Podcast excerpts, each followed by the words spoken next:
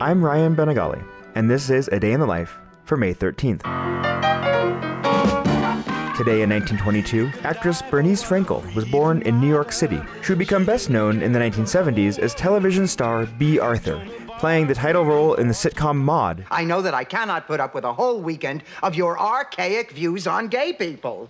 What's wrong with my views on gay people? And would go on to play Dorothy Zbornak in the 1980s staple The Golden Girls. Thank you But before she became a friend to millions as a primetime staple, Bea Arthur had a celebrated career on stage. In the late 1940s, she studied acting at the New School as a member of its dramatic workshop. Her off Broadway debut came in 1954 as Lucy Brown in Marc Blitzstein's production of the Threepenny Opera. Gentlemen can watch while I'm scrubbing the floors, and I'm scrubbing the floors while you're gawking. In 1964, she originated the role of Yenta, the matchmaker, in the Broadway musical Fiddler on the Roof. That's what comes from men and women dancing. In 1966, Arthur appeared opposite another future television star, Angela Lansbury, in the musical Mame.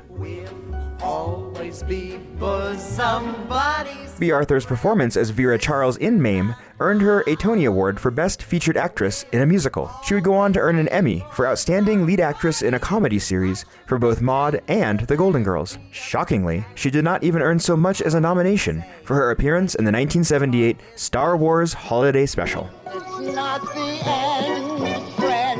And the rest, as they say, is history. A Day in the Life is a production of Critical Karaoke, brought to you by the Idea Space at Colorado College, exploring ideas through the visual arts. Also made possible by the generous support of the Bee Vradenburg Foundation, the Joseph Henry Edmondson Foundation, and Colorado College, fostering innovation in the humanities. Find out more at criticalkaraoke.com.